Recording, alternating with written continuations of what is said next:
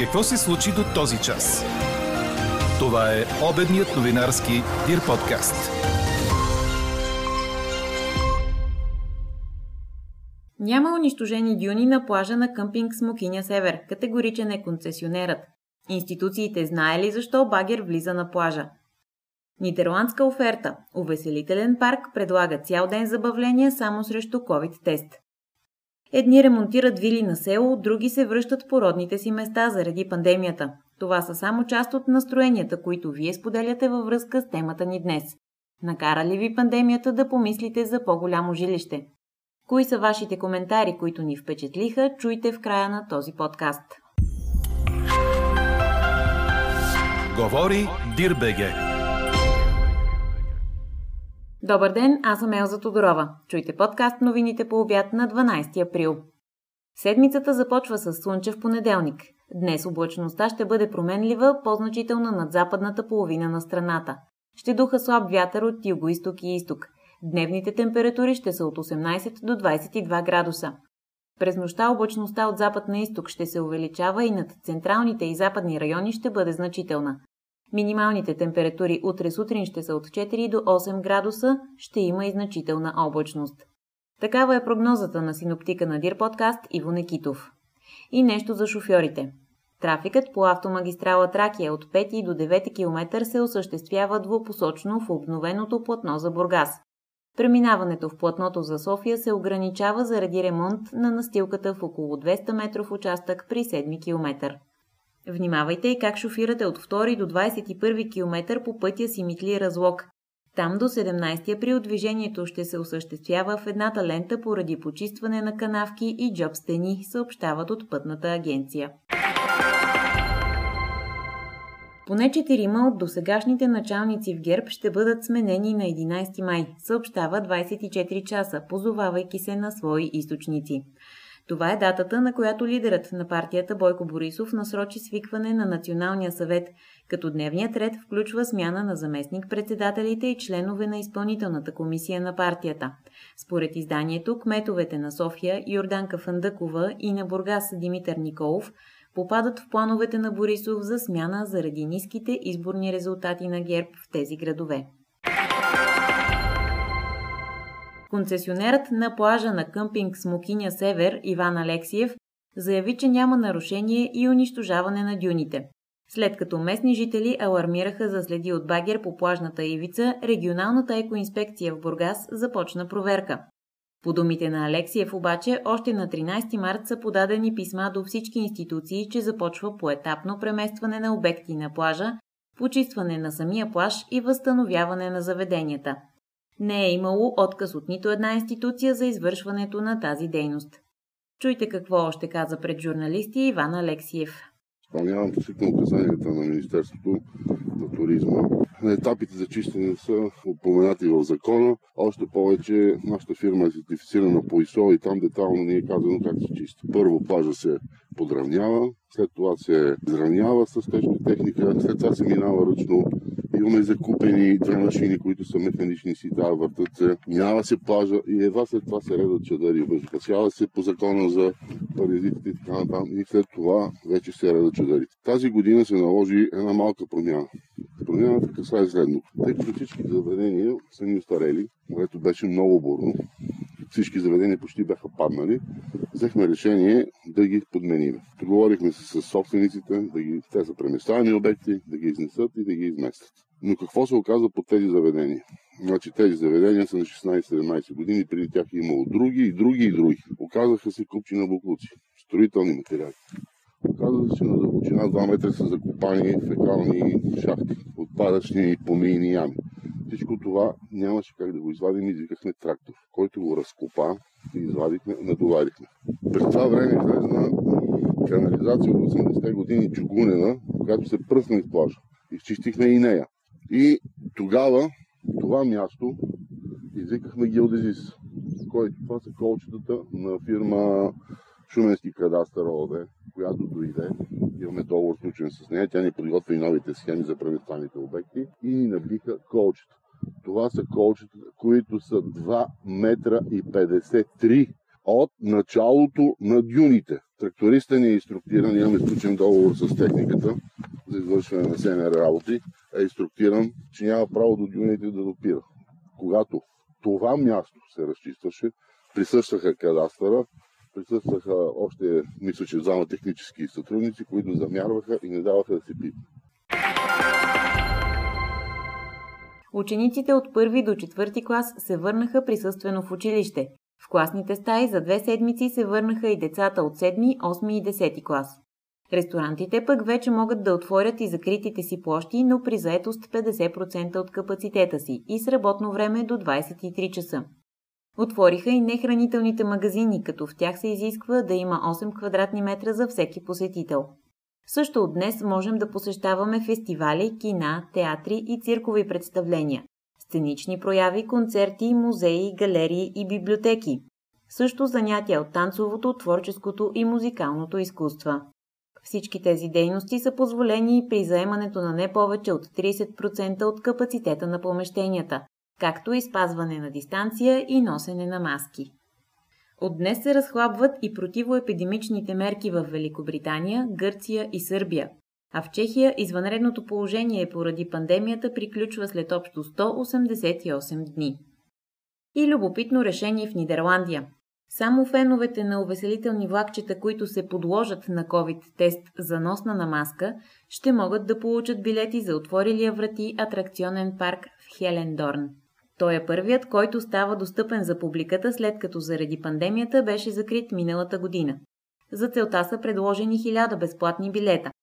За да го получат, посетителите на възраст над 12 години трябва да си резервират билет онлайн и да се запишат за антиковид тест.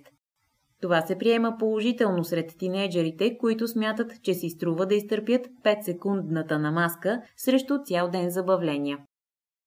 А ето каква е COVID-картината у нас за последното денонощие.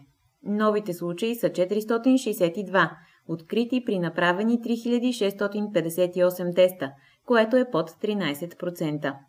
В болница са 10 382 души, от които 797 са в интензивни отделения. За последното денонощие са излекувани 459 души, починали са 67. 1600 дози са поставените вакцини.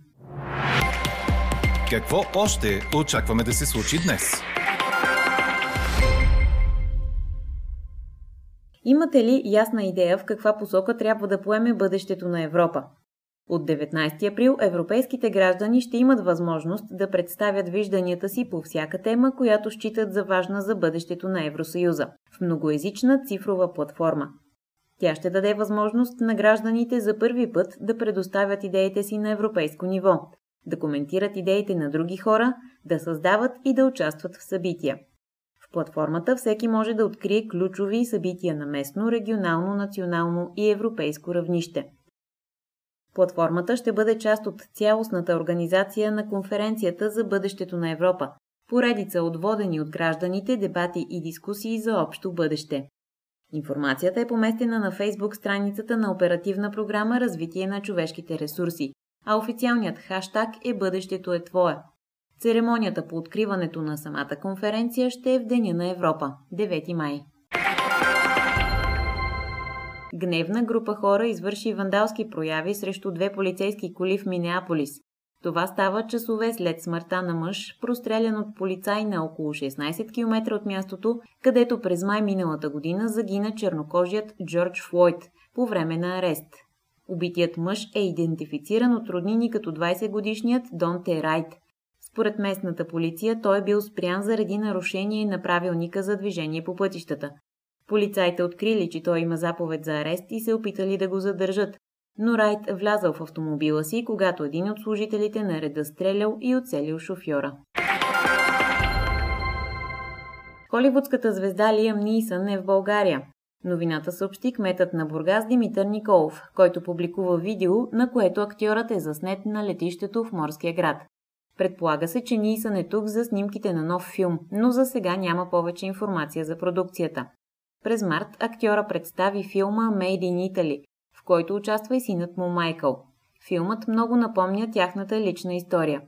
Холивудската звезда губи съпругата си Наташа Ричардсън през 2009 година, когато синът им е едва на 13 години. Британският принц Хари пристигна в Великобритания без съпругата си Меган за погребението на дядо си принц Филип, предаде Ройтерс.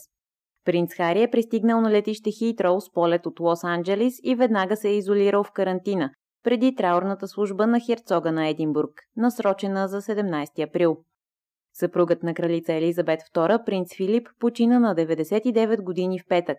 На летище Хитроу принц Хари е бил посрещнат от охрана и откаран до двореца Кенсингтън.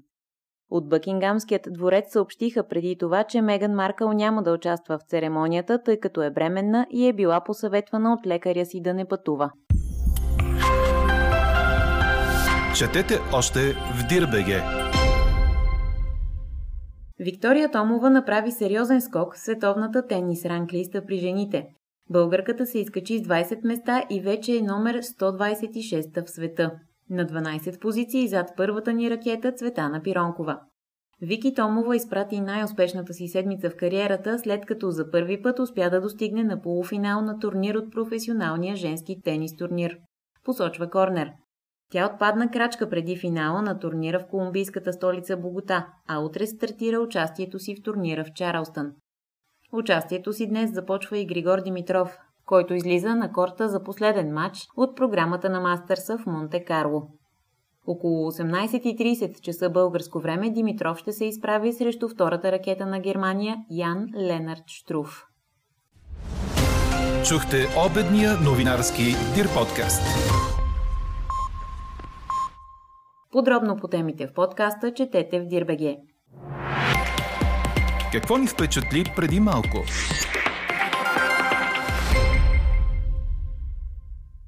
Животът може да се удължи с 28 години, ако човек се откаже изцяло от алкохола. Това гласи и заключение на учени от Каролинския институт в Стокхолм, които в продължение на 20 години наблюдавали здравето на зависими от алкохола жители на Швеция, Дания и Финландия. Те установили, че смъртността при хората с този вреден навик е много по-висока в сравнение с тази на останалите скандинавци. Средната продължителност на живота им била с 28 години по-кратка, съобщава порталът Експрес. Учените изтъкват, че консумацията на спиртни напитки, дори и в малки количества, се отразява пагубно на вътрешните органи. Увеличава се рискът от онкологични заболявания, появяват се когнитивни, зрителни и репродуктивни разстройства. А какво ще кажете за това?